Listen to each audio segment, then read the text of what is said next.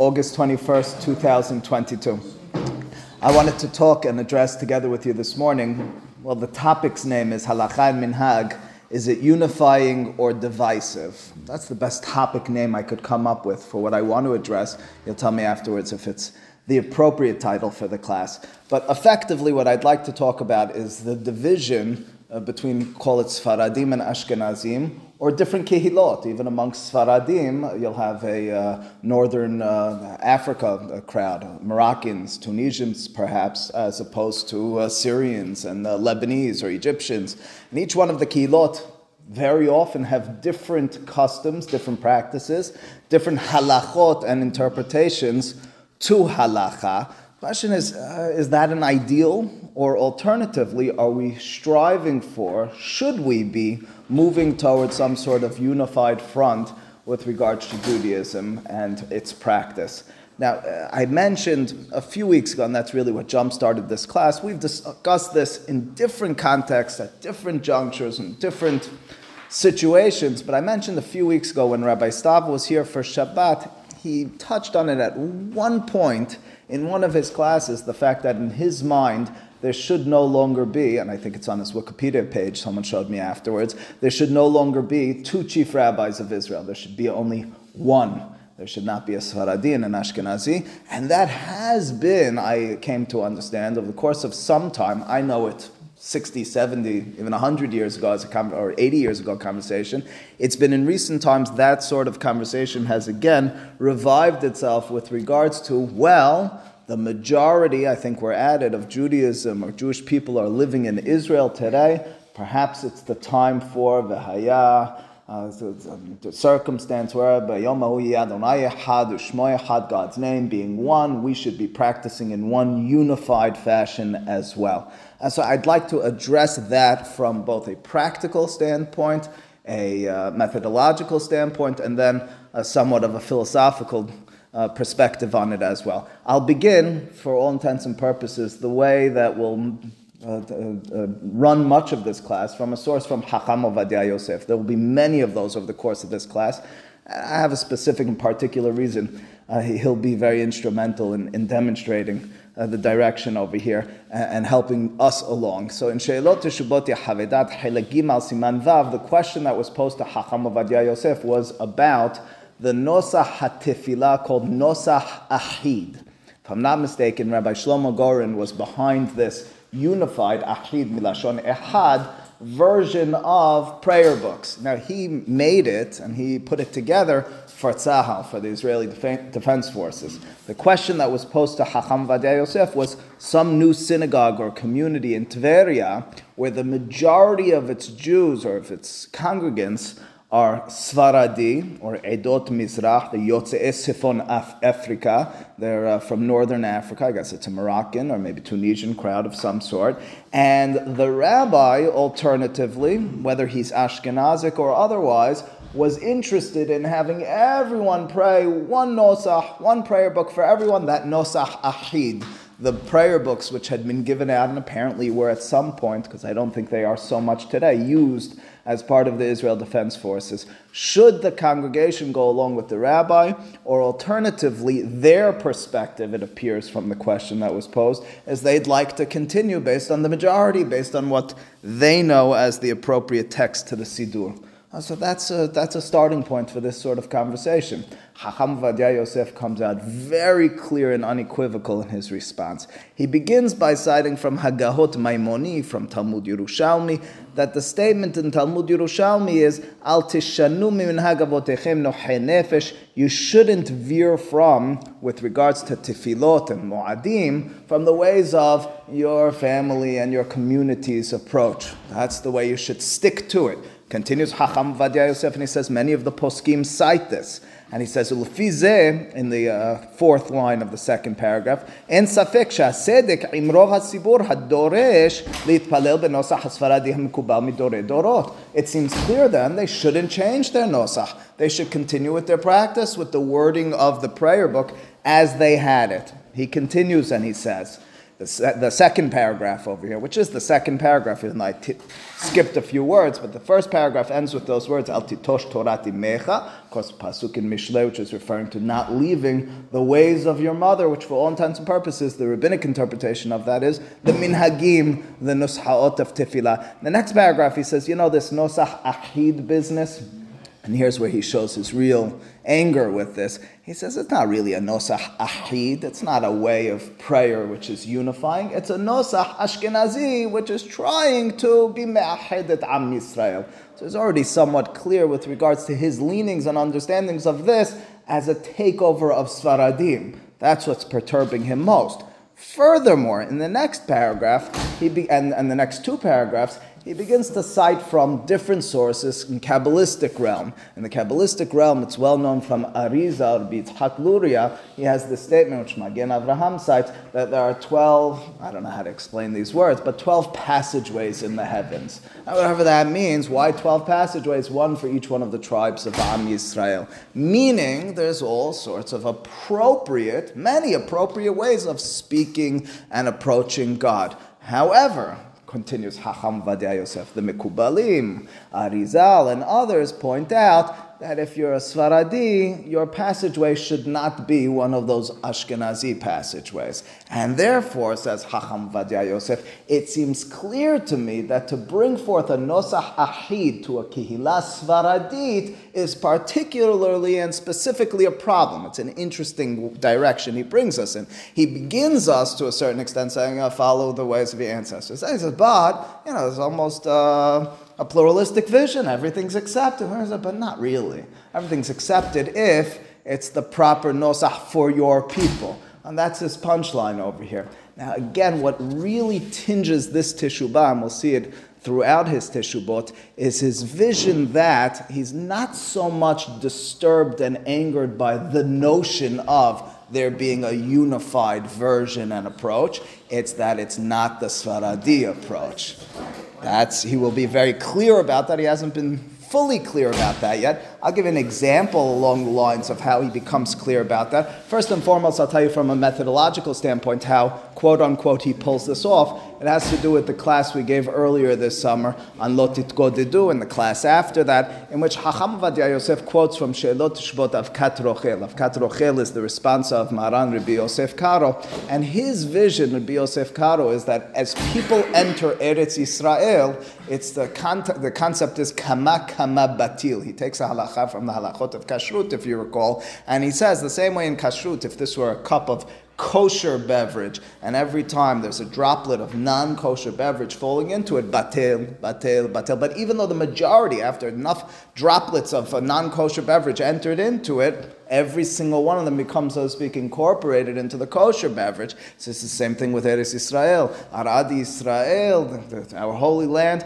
the way it works is as, and in all communities to a certain extent, as the majority is established, even as more trickle in and continuously trickle in, even if the majority perhaps outweighs the initial majority, you follow the first established majority. Well, what's the first established majority in Eretz Israel? Argues Hacham Vadia Yosef the Piskei Halacha of Rabbi Yosef Karo. He has many sources along this line that Arad de Maran is Eretz Israel. He has a collection of sources who make this claim that after Harambam, Maran Rabbi Yosef Karo. And that's the way he will push forward his agenda on this. To the extent that, with regards to his he's very accepting of this oneness. Again, if it's in the direction of Svaradim, I mentioned it almost tongue in cheek in an earlier class, but there's a lot of practical circumstances where he says this explicitly.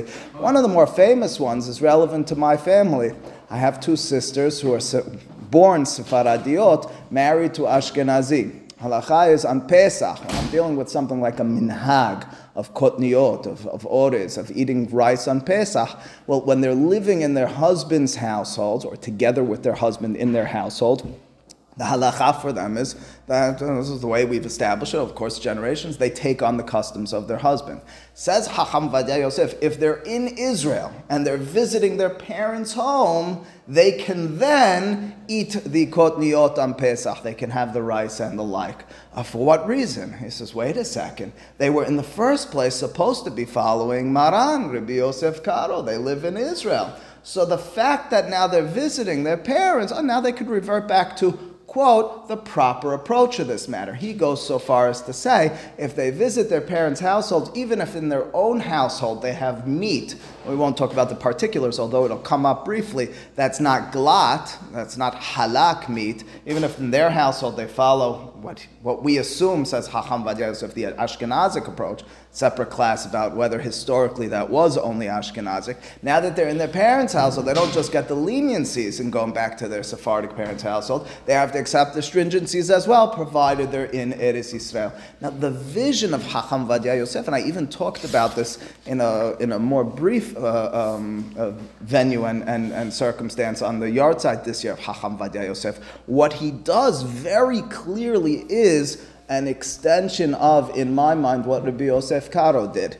After a time of ingathering, at the beginning of a blossoming of a new settlement in the land of Israel, he takes hold of that new settlement and he determines this will be the direction to bring all together. You're dealing post expulsion from Spain with Rabbi Yosef Karo, and then you're dealing post Holocaust and uh, all sorts of banishments from the Middle Eastern countries an ingathering in the land of Israel. In each of their circumstances, they take this as an opportunity to, Rabbi Yosef Karo may have been a little bit messianically driven, but regardless, to bring together everyone. Now again, Hacham Vadia Yosef is not the only one to be doing this. It's just that those around him have this vision of, let's bring us together. You'll sacrifice a little, I'll sacrifice a little, we'll meet in the middle. Hacham Vadia Yosef says, if the proper approach is my approach, that's the way it's going going to be. So we're seeing it portrayed already in the, the onset with this Teshuvah. He's got other ones.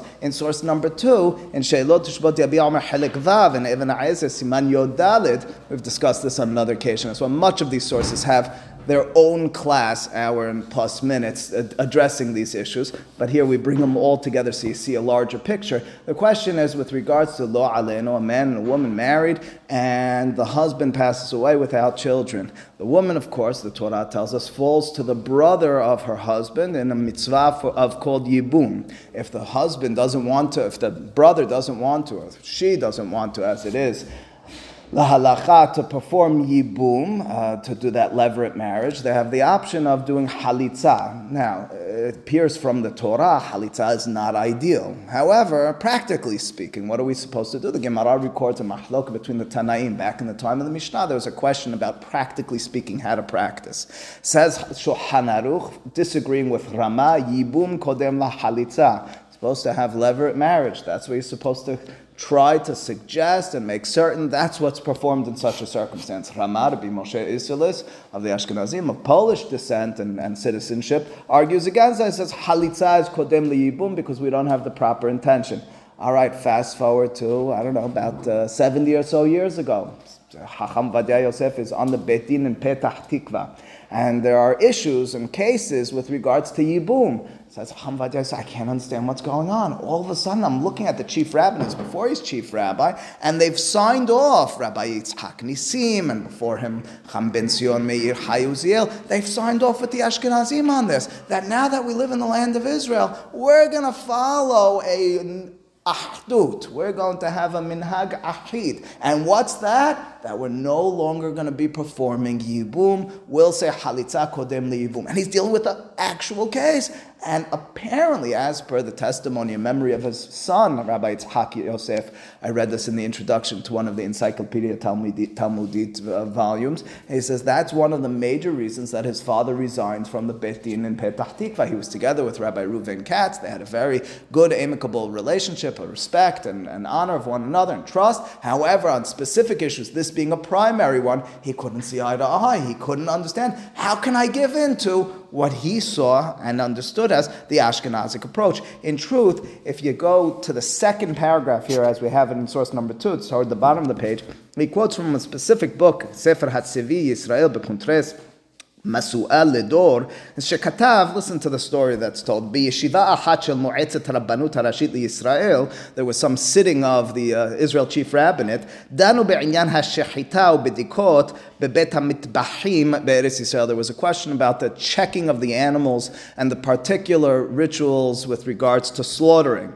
V'itzia harishon nisyon ha'gaon biben sion Uziel, מתוך רוב אהבתו לאחדות האומה, הסרת מחיצות ההבדלים שבין העדות, Rabbi Uziel was the chief rabbi several, to a few decades before Chacham Vadia and the early establishment of the state of Israel, and his love and compassion of bringing the people together in the land, levater la shechita, Sfaradi, to do away with the Sephardic specific customs and rituals with regards to the slaughtering,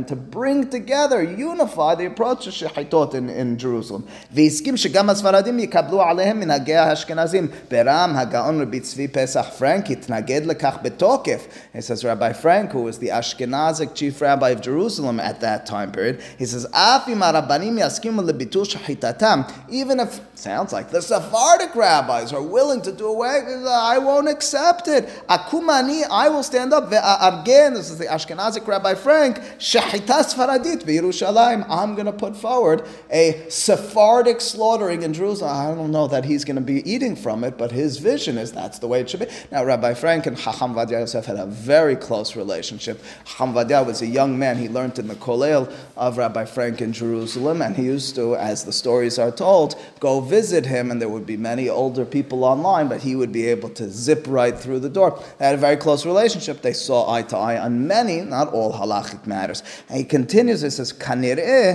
שגם בעניין ההסכמה של איסור הייבום לספרדים נמשך הגאון בן ציון עוזיאל לשיטתו מאהבתו לאחדות הקמת האומה הגדולה, אהבה שמקלקלת השורה. It says love sometimes leads us askew and takes us off the proper and straight path. So there's another circumstance where, again, he's not per se, although he sounds like he is, he's not per se opposed to this unifying nature. It's just that if it's going to be done in our direction, in what he believes is the proper direction. Lastly, with regards to these examples, and again, I, am just trying to portray over here, and I think we could, I think we could at this juncture really accept this and say, listen, he's trying to get this together. Everybody's trying to say either we're doing it with sacrifice and compromise, or we're saying, I got the way, and but the vision is a nice vision. Don't we want everyone to be doing the same thing? That's in the onset of this class, the picture that we're painting. The picture we're painting is everybody seems to have the same vision, and we're all, hopefully, at this juncture, excited about that. Isn't that nice? Uh, isn't that nice, Gabby? Doesn't it work? Fantastic. We got everyone doing the same thing. That's about, there you go.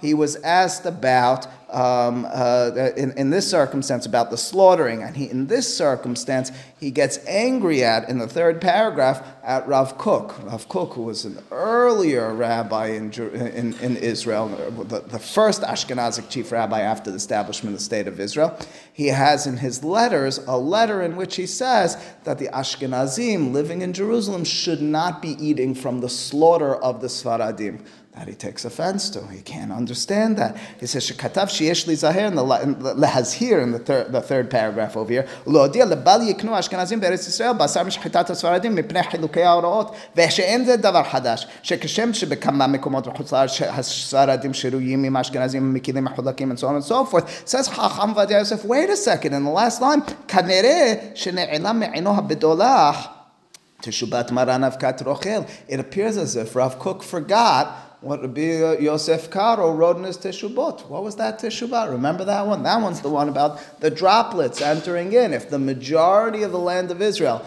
500 years ago or so, established and accepted the Piskei Halachav Maran Yosef Karo Shulchan Aruch, it means forevermore after I guess unless you have a desolate time and then a restart of some sort, that's the way it's got to be. He can't accept Hacham Ovadia, an Ashkenazic dissenting view. The question was posed, I think, by me or by another earlier in the summer, and I said it's a longer conversation about whether Hacham Ovadia, to the extent that he believes and is passionate about this approach, would want a unified front and everyone practicing as Sfaradim And to the best of my understanding, although he sometimes spins it a little differently and says it differently, it seems clear from many circumstances that's his vision.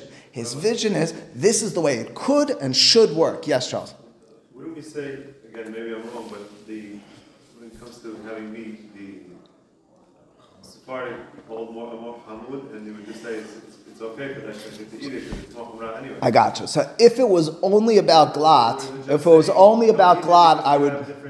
That's it. There are other customs and ways of checking as well. Each community and whatever with their particulars, that's what it's a reference to. So it's bidikat and it's all sorts of other matters.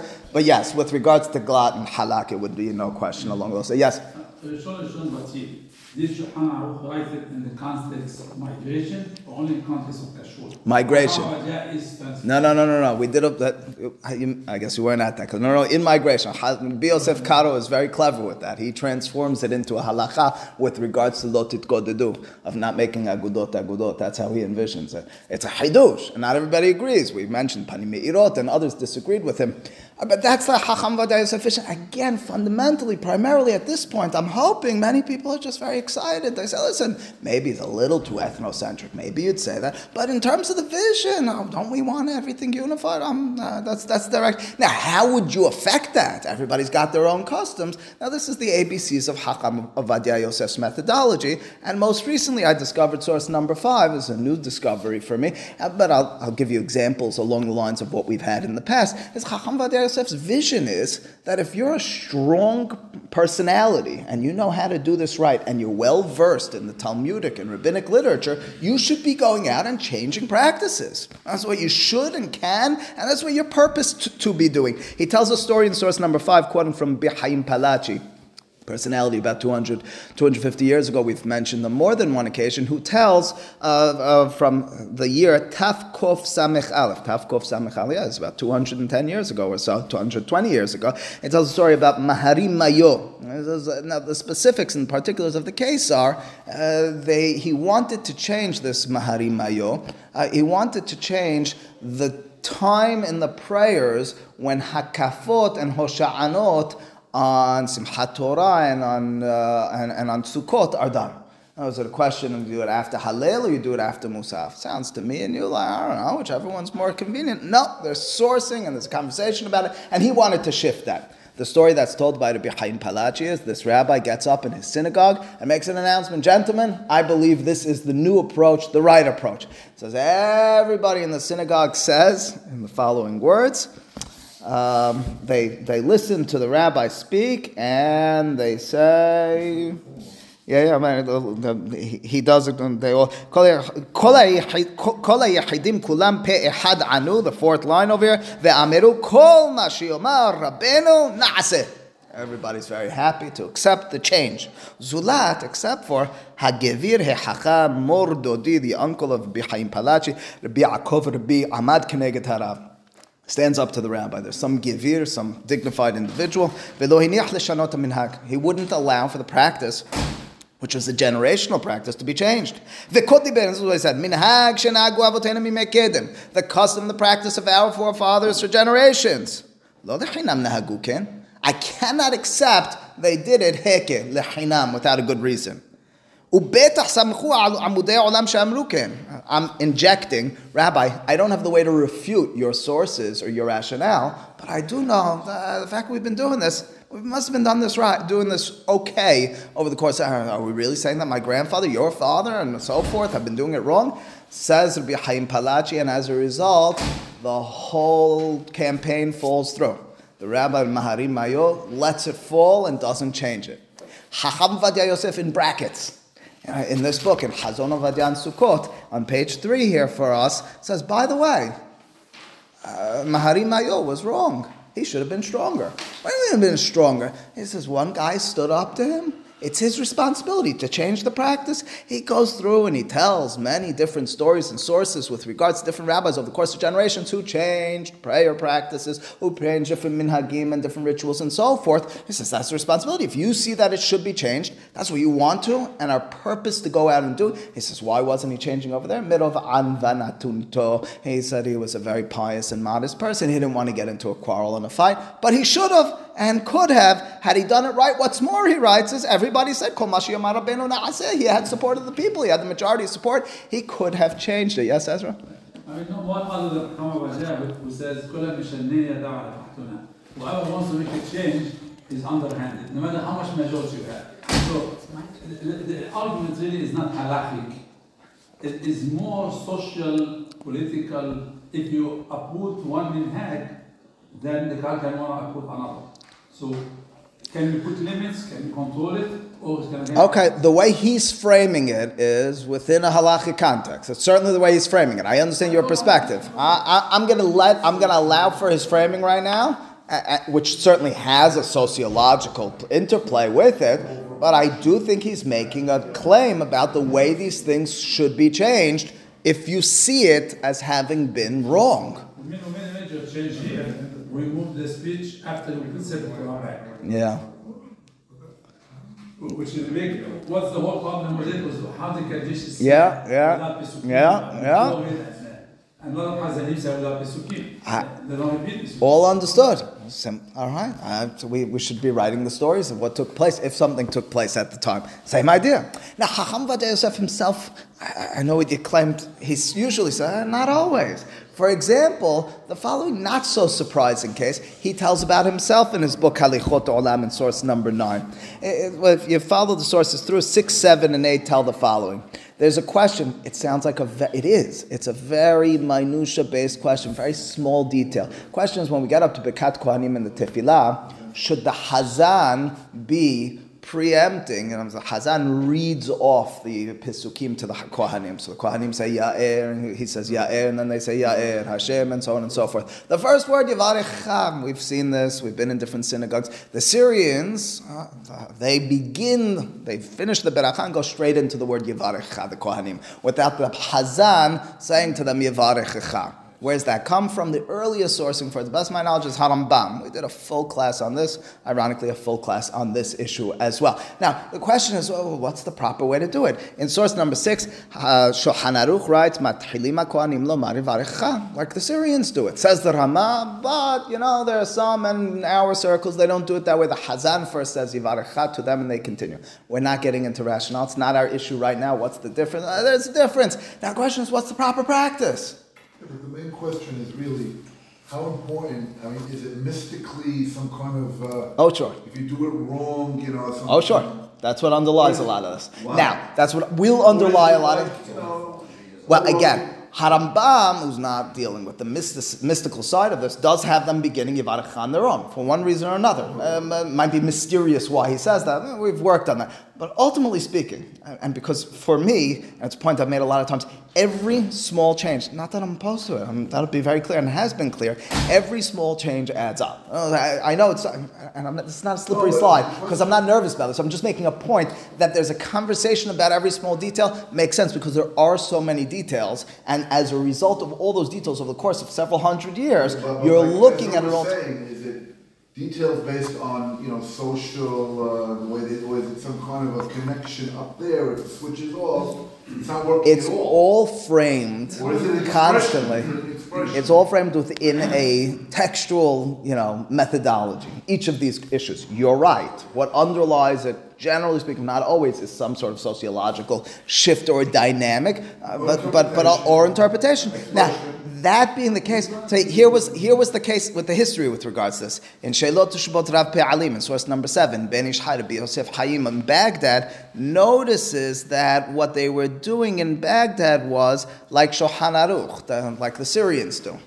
He wrote to Rabbi Eliyahu Mani, who was a rabbi in Israel, and found out that many of the synagogues and congregations in Israel, going back 120, 130 years ago, were doing it otherwise, based on a Kabbalistic tradition that the Hazan reads to them, Yevarechecha. And so Ben Ish Hai changes the practice in Baghdad. Hacham Vadia Yosef in source number 8 says, Anyone who's a wise person is Yabi'a Mehelek Yod and is a leader of the people as he should be, could and is purpose to change the practice if he sees it appropriate. And he says it on this matter. He tells a story autobiographically in source number nine is Halichot Olam Helek Aleph that when he was in Egypt in the year Tafshin Yod, he noticed the congregation was doing it like Shulchan Aruch, like the Syrians do it, beginning with Yivarechecha. He said, I knew, these are my words, but he basically says is that I couldn't convince them if I just yelled at them and told them to stop it. He said he waited for Parashat Naso. Parashat Naso is where Berkat Kohanim is mentioned.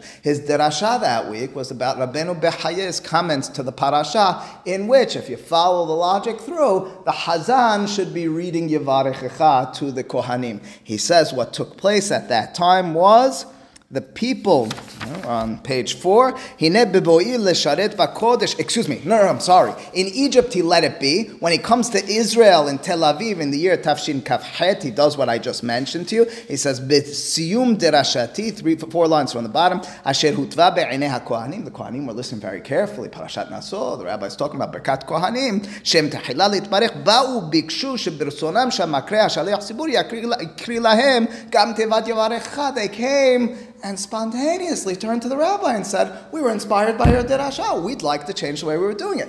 Hamad Yosef is describing to you the appropriate, in his mind, certainly, a manipulative approach to changing the people's practice. Now, he, I only bring these sources up as part of our package with regards to Chacham Vadia Yosef's vision for how halacha works. It works as follows The posek is supposed to determine what's right. If the congregation is not doing so, need to be clear, need to be appropriate, need to be uh, tactful, manipulative, not with the negative side in my word, in my vision, in order to change. And that's what you should be doing. That's what he set out to do in Israel. To the extent that I'll pause for just a moment and tell you, just a week ago, a week and a half ago, someone had a conversation with me and said the posek of the Syrian community is Hacham Vadia Yosef. I said, That's news to me. I was unaware of that. Who said? He said, Well, did you notice anytime anybody has a question, they go and they grab Yalkut Yosef? That's a fascinating description and understanding the way things work. I said, It's not the way I determine halacha. I said, All right, you're a minority. I said, they said, find one other. I said, forget about layperson. One other rabbi that if you ask them a question, judge them just to open up to Yalkut. It's an amazing thing. And that means he hasn't only conquered in his ahdut of Eretz Israel, he's conquered it everywhere. I'm not, I'm not faulting any. I'm telling you, that was his vision. It was his mission. It's what he was very successful at doing. I'd like to, for a few moments, give a few more developments with regard to this and then scale it back a bit and ask whether in the ideal sense, this is the way we want it to be, or this is the way it's purposed to be, or at the very least, if this is the healthiest, greatest growth generating approach to halakha for us. It's not to say that it's not successful and doesn't bring success. The question is if there's another vision with regards to it. Now, Chacham Vadia Yosef didn't only do it and wasn't only purposed in his life to do this in the Ashkenazic uh, community, he did it within the Sephardi community as well. Two examples. One is sources 10, 11, and 12. 10, 11, 12 deal with the following issue. It comes to Hallel, when we say Hallel on, on Sukkot, when we say Hallel on the first days of Pesach, when we say Hallel on Shavuot, when we say Hallel on Hanukkah, we do a full Hallel, it's called Hallel Shalem. We have the additional paragraphs of Lolanu and Ahavti, and we make a beracha at the beginning and at the end. What about Rosh Chodesh, when you do what's called Hatzi Hallel? The Gemara describes it in Masechet Ta'anit as a minhag. To say Hallel in those days is not halacha in their vision, whether it's halacha, min Torah, min it's a debate, but it's a minhag. Should you be making a blessing on those days? Enter into any Ashkenazic synagogue, they make a blessing, make a beracha, Kriat Hallel, uh, on Hallel, even on Rosh Chodesh. Enter into our synagogues, Syrian synagogues, they won't make a beracha. The div- dividing issue over here is a halachic, interesting debate full class on this as well, which we've done, and that is whether you make a beracha on what's qualified as minhag. It has to be defined exactly what minhag means, as we discussed in that context. Now, in Morocco, the minhag was that they made beracha on halel, on hatzi halel. Hatzi Halel with Beracha. You've never seen it? Never prayed? Oh, maybe Chabad does as as I don't know. Uh, I don't know. I don't know if anyone's had exposure to this. Now, the Moroccans now, Shulchan Aruch is very clear in source number 10 in Siman Taf Kaf Bet, Sa'if Bet, that according to his opinion, no beracha. Rama writes, Ashkenazi, make a beracha. Moroccans did, quote unquote, the Ashkenazic approach. All right, Moroccans moved to Israel. I mean, there's still Moroccans in Morocco, but many moved to Israel. And they, many of them continued their practice in the 1980s, the early 1980s, they actually had a very significant rabbi who was uh, who Chacham Vadia Yosef very much respected. His name was Rabbi Shalom Masas. He was the chief rabbi of Jerusalem for many years. And his opinion was, we continue our practice. Chacham Vadia Yosef wrote against this and many other practices here in source number 11. In Or Siman Horeti Mikvar Lanshe Paras to Persians Umorocco She'alu Eretz Yisrael Shelo Yivarchu and he goes on to explain exactly why. He says, listen, in their hometowns, no problem. They should have their practice. They're in Israel today. Kama kama batil. Avkat rochel. They're now part of the larger beverage. They're now under the jurisdiction, the dominion, the monarchy, the kingdom of Rabbi Yosef Karo. They have to change. He writes at the end of that, he says, and not like those guys are saying he's referring to his contemporary, his, his elder actually, his senior, Rabbi Yosef Masasi, writes, it says, this is all to discredit from he who disagrees with me, he's referring to Rabbi Masas. In source 12, Rabbi Yitzhak Yosef, I found this in some uh, obscure publication, publication called Torah, they, they published them all together, I bought it at some point. He writes, tells the following story, what's that? That's 1978.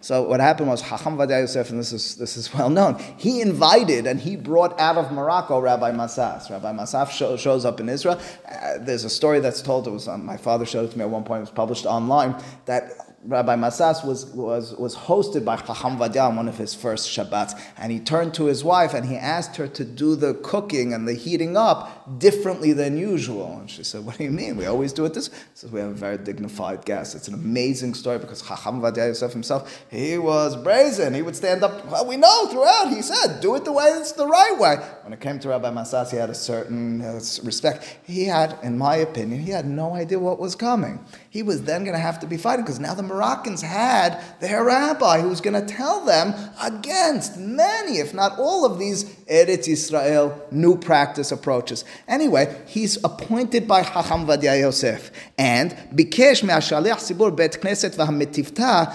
I assume bet knesset v'hametivta is bet knesset the metivta, which is right next to the Inbal Hotel, which Chacham Vadia Yosef for a period of time lived across the street on Rehov Jabotinsky. I assume that's what that means. Levarech al Halel b'Rosh Chodesh. He told the Hazan you should be making Halel. I really think that means that right after the prayer, he went across the street and he tattled. He said, you know, your new rabbi is telling us, he's telling us to go against Maran, against Shulchan וסיפר לו על העניין, ואמר לו מרן שלדעתו גם חלק מיוצאי מרוקו שנהגו לברך עליו בראש חודש במקומם, כאשר עלו להשתקע בארץ ישראל. he continues and he says, You want to know why the Moroccans do this? They were influenced by Ashkenazim because the French came and convinced them otherwise. Whatever Hamad Yosef is, strong, sticks to his guns on this. It's not only Ashkenazim he thinks need to change their practice in the land of Israel, Moroccans as well, Sephardim through and through need to adapt a new approach, a new mode away from, quote, their father and mother's practices. Although our bastion, uh, our, our banner rather, is Altitosh Torati Mecha, that's Altitosh Torati Mecha. When you're in Admati Mecha, when you're in Eretz Israel, Arad Maran, now we have no room for multiplicity, no individuality with regards to congregations. Everybody should be doing the same thing. Lastly, and then we bring it to the, to the other vantage point. Lastly, just a few weeks ago, I was speaking to a few young men who are studying Yehavedat, Sheilot Shbot Yehavedat. So they asked me to present on specific, uh, they're learning it together, Yehavedat Chelik Bet Siman Lamid Gimel, which is presented here in source number 14. This was an opportunity for me, I felt an opportunity to set forth different vantage points and perspectives with regards to halacha. Now the question that's raised, and it's, it's, it's a very, uh, we did as on this one as well, maybe an hour and a half class, is when a woman on Erev Shabbat, on Friday, should make the beracha on hadlakat nerot Shabbat. Should it be before she lights them or after she lights them? Now why would you say each? Well, before them, that's what we generally do. We make a beracha on a mitzvah prior to performance. Kol mitzvot kulan mivarech alehim over la'asiyatam. The beracha is before performance. Harambam explicitly says the beracha of hadlakat nerot is beforehand. There is an opinion cited in Maharil, who was a, a little bit of a later Ashkenazic uh, um, Rishon, and he writes that the halacha is, or he says that the practice of the women in the country is that they'll first light, then cover their eyes, and then make the beracha. And the reason being, their fear, following perhaps the opinion of Bahag, is that the lighting is the acceptance, uh, that the beracha is the acceptance of Shabbat. So if they make the beracha beforehand, they've accepted Shabbat, then you're lighting, that's a problem problem, then you're extinguishing, that's a problem as well. That translates effectively, seems, into a mahlok between Shulchan Aruch and Rama here in source number 13 in Siman Resh Samech Gimel Sa'if He. All right, so Sfaradi women, it appears, are to make a beracha first and then light. Ashkenazi women light, close their eyes, then make a beracha, see the candles, and that's, so to speak, their virtual lighting. What was practiced over the course of time? We actually talked about this three, four summers ago. I have a story about it for another occasion. And so, what was practiced over the course of time? Not so simple was practiced over the course of time, both in Middle Eastern countries and in Ashkenazi countries. What Hamvad Yosef suggests in this teshuvah is that the practice amongst Faradim, amongst Edom Mizrach, was always to make the beracha before. Far from simple. You have to read the teshuvah critically and pay attention to which sources he's leaving, he's putting in, which ones he's leaving out. It's not a simple issue at all. In the Syrian uh, sources that we have, Rabbi Avraham Hamwe, Bishlamot uh, uh And others, not simple either. One of them seems to say there were two practices in Halab going back 200 plus years ago. The other one seems to say that all the women, or the majority of them, made the beracha after lighting, Ashkenazi style, if you will. Uh, it's an interesting question about what women today in the community do. I know my, my, mother does. I don't know what all women do. I know that in giving this class, it was to a few young men who were newly married in the last few years, and they were shocked. Their wives or their mothers do it, quote unquote, the Ashkenazic way. It says Chamvadia Yosef in this Teshuvah, I know the Ashkenazim got a little bit a hold of our people. Take that out. Make certain that every woman makes the beracha beforehand. That safek beracha levatala is his claim. Now, that needs to be read critically as well, but that's his claim. The question is, was this a new, this is a novel practice that Ashkenazim got a hold of the Sfaradi women? Or as I just mentioned, this was going back quite some time.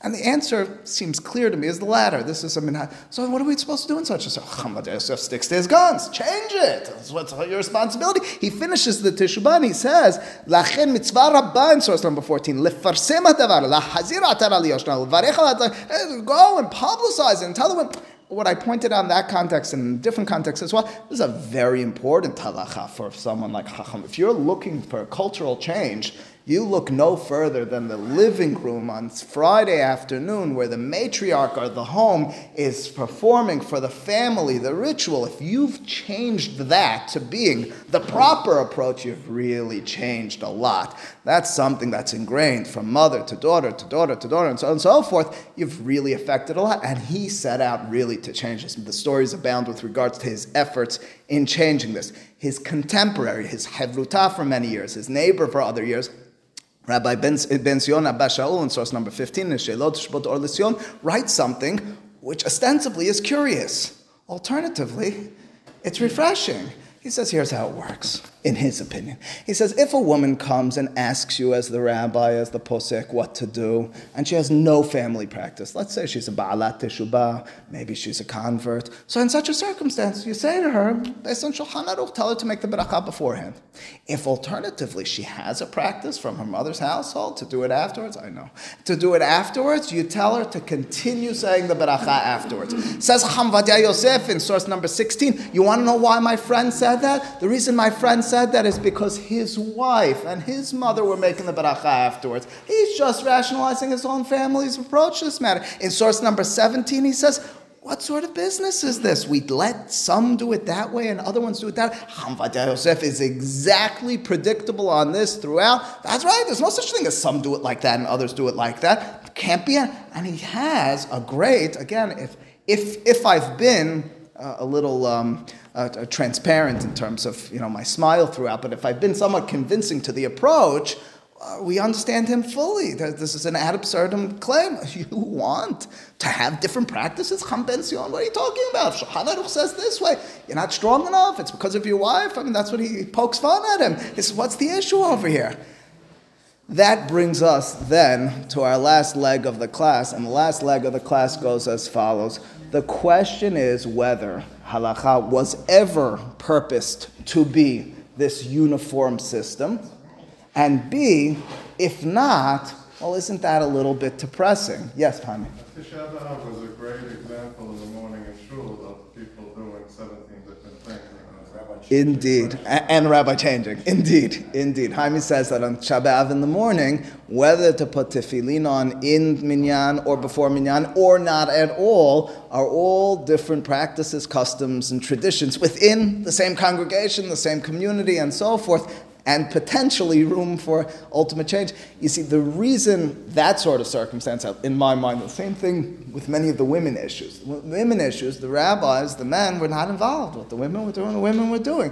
Shabbat, who knows what it was? It's a one time a year, and we're sitting on the floor. I think there was less focus on a, a certain uniformity. Again, is that depressing? When you walk into the synagogue and few people, now there's something to be said. I, I agree. I agree. I'm, I'm asking it as a question.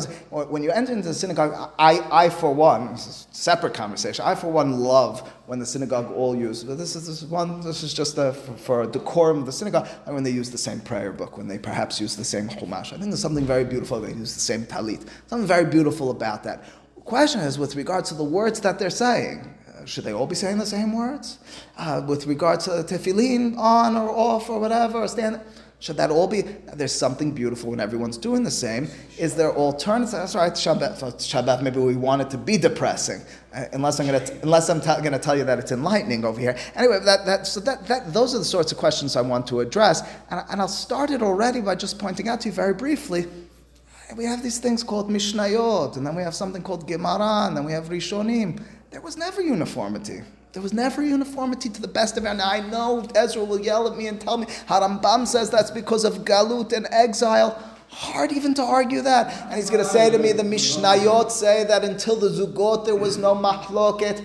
There is such a claim, but still hard to make the argument. Still hard to make the argument that interpreting the Torah, even with a strong, a, a strong tradition, to argue in the rabbinic terminology, the, the, way the rabbis even say it when they articulate it. They say that, and again, to be taken with a proper understanding, which I won't give, at least mine right now, that Moshe had revealed to him at Sinai everything that any student in the, in in, in, in the future, down the line, thousands of years away, is going to suggest. One second. Any student's going to suggest was said to Moshe. What is students going to suggest? If Moshe had the proper perspective so, so, and the proper approach. And there was never, if, if, we did this right, going to be different multiplicity of thoughts and perspectives. So even the students, so, so to speak, a, a prophecy of, of all the tragedy that's to come along the way, or alternatively, it's a reality which was purposed to be part of this system called Torah, called halacha,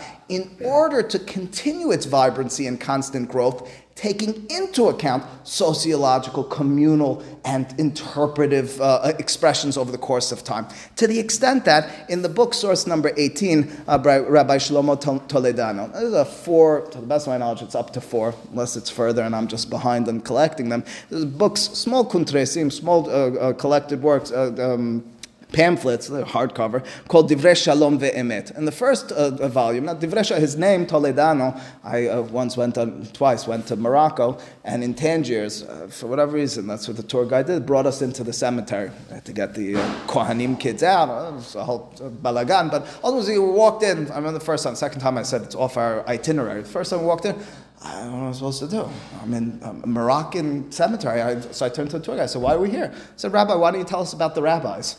So which, I don't know. I don't, so I started looking at the tombstone, Toledano this and Toledano. So I knew one or two. So everyone was Toledano. Toledano is a strong Moroccan last name. And you know, I really, you know, okay. So they, so, so then the tour guide started giving out. It's a longer story, Tehillim, and also step, separate conversation. Ultimately speaking, I can tell you, Toledano is a very strong Moroccan last name uh, in terms of rabbinic family. There's there's stories to be said about other Toledanos, but this Toledano is alive today. He wrote a book to uphold the Moroccan customs.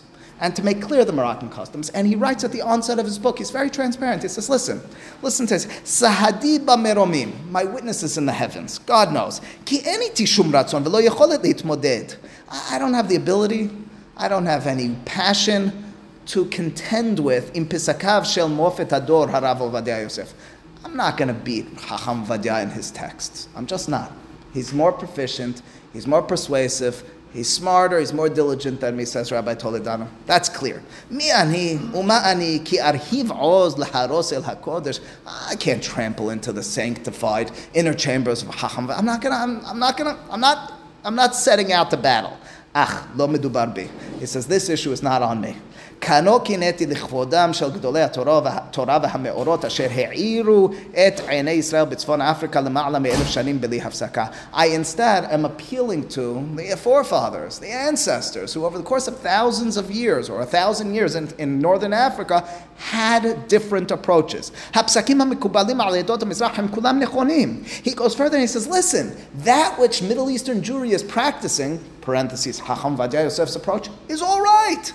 אך לא פחות מהם גם הלכות מקובלות, מקובלות על יוצאי צפון אפריקה, but not less so than the practices of northern African Jewry. Wait a second, they're both right? He writes those words, the enigmatic, mysterious words. They're both the words of the living Lord, which he's stating and making clear to us is halacha was purposed to have different approaches. There are somewhat ambiguous statements and approaches that are, leave us to interpret and to follow in directions that were set forth in the past and to develop them further.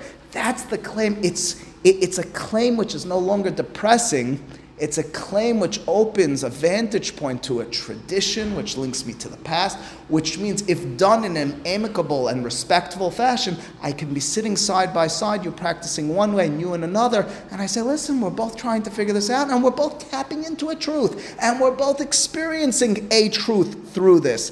Rav Kook, no further than Rav Kook, who remember, was the one Chacham Vadia Yosef was so angered by. The one who said that the Ashkenazim should not give in to the Sfaradi uh, Shechita.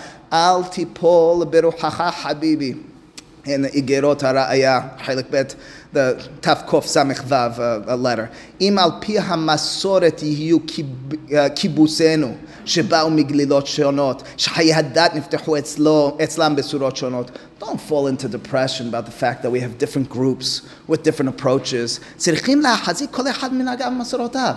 Now that we're in Israel with the Messianic vision, perhaps we should all come together. מנהג אחיד. Everybody should continue. וממה שלך יהמה אחד תשוב אלינו האחדות הלאומית. He says, maybe you're going to ask me, and you're asking me, how's it possible that, that we're going to have a national rebirth and growth and redemption with different approaches? I have two answers. האחת, number one, אין חילוקי ההוראות והמנהגים השונים פוגמים את האחווה, בזמן שכל אחד מכבד המסורת של חברו. As long as we respect one another, we can have a collective with individuality. I respect your approach and you respect my approach. That's not ruining peace.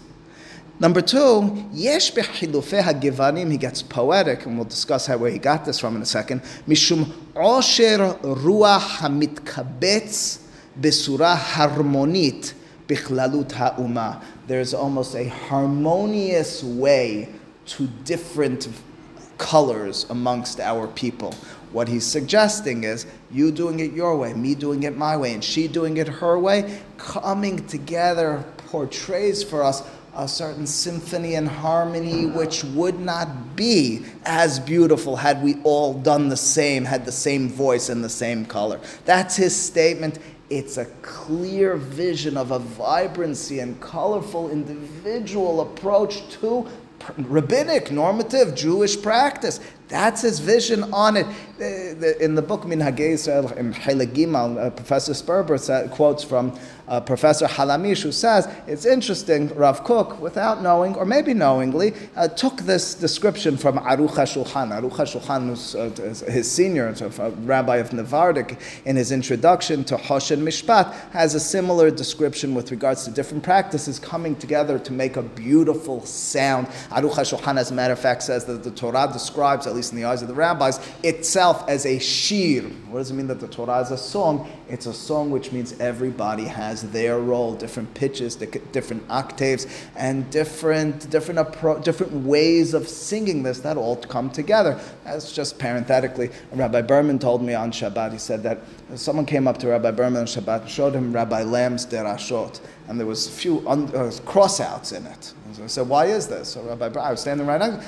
He said, I, I, I didn't write it. You know, it's just Rabbi Lamm, I don't know. He said, but I can tell you this much. He said, he was a mentor of sorts for me, said Rabbi Lamm. And he said, and, and he taught me that when you speak publicly, it's not only about the content of your words, it's about the melody and the flow of your words. And so he said those crossouts might not be content issues. It may have been that he wanted the method, he wanted the beat of his speech to ring differently.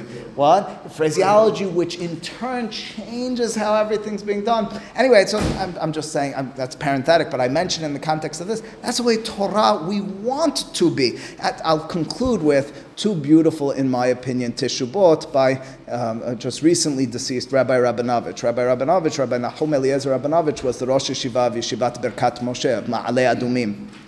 In his Sheilot Tishbot Siach Nahum in Siman Pevav and Siman Pezayin, he deals with two sorts of issues along these lines. In Siman Pevav, that's source number 21, you know, this thing, he basically, in Safek Shebekila Hadasha, if there's a new, a new settlement in Israel, כמו שהוא ברוב היישובים הקטנים, smaller settlements begin, אין להנציח חילוקי פסיקה בין לציבור בין לפרט. Is in that circumstance, I don't think we should have separate congregations. It's one new congregation, one new community.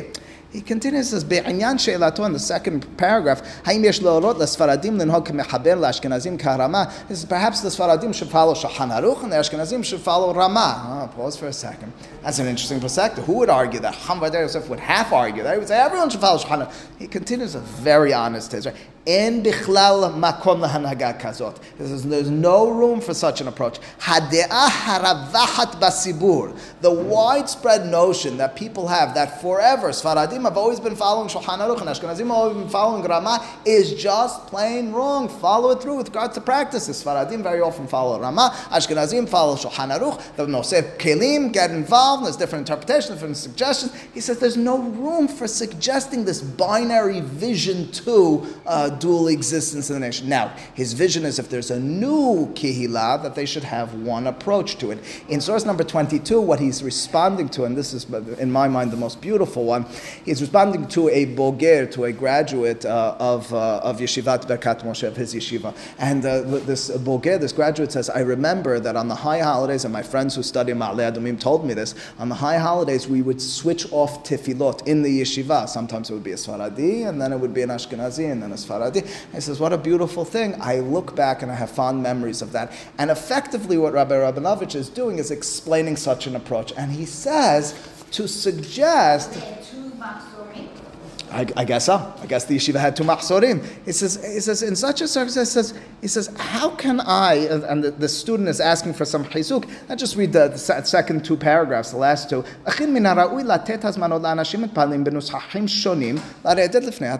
Of course, different people should have different opportunities. By so doing, everyone will have a pleasure, everyone will have a benefit. He now tells you his ultimate vision, which is a f- fascinating one. He says, by so doing, look at the youth of today, says Rabbi Rabinovich.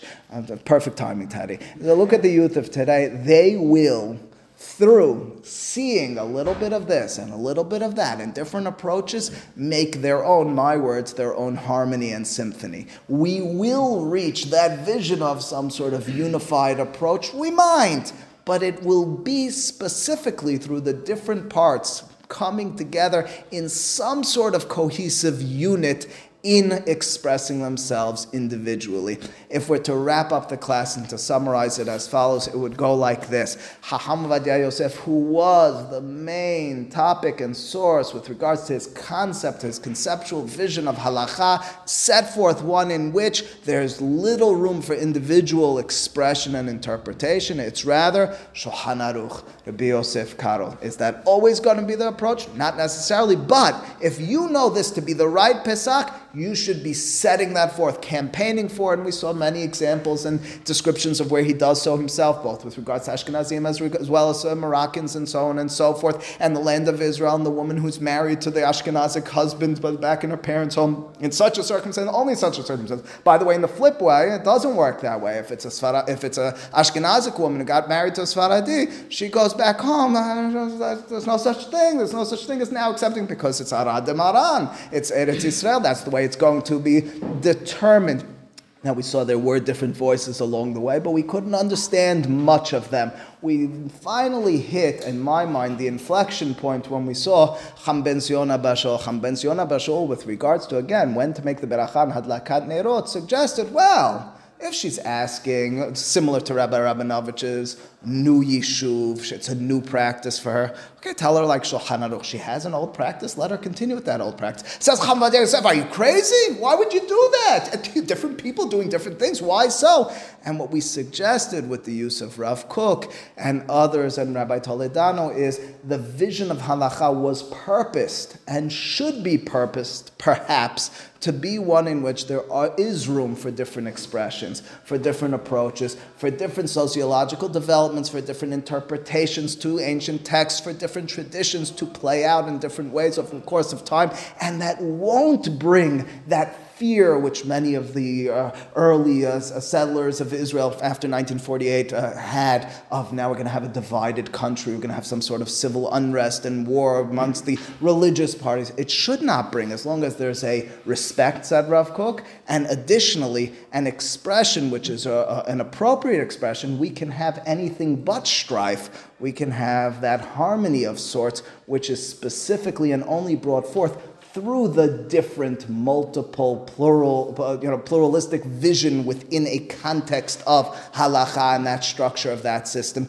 And in my opinion, again, Rabbi Rabinovich, who capped it all off, that really gives a certain perspective for, and it's a philosophical notion of being able to live within a collective in which we're supporting one another, in which we're turning to one another and accepting, praying side by side, but at the same time allowing for an individual expression. Yeah, individual expression is not a practical expression. Right. So Gabby has made this point to me in the past that from a practical, pragmatic standpoint, it's inconceivable that we can People- allow for people- individuality. When, people come, to they, uh, you know, they're, they're, they're told and they're, they're expected to kind of conform to a certain, degree certain for practical purposes. For practical persons, to, to a certain degree. Yeah, and your house, and that and, and that means to say again, but the, the, the, again, so, so that'll have to be over the course of time the question.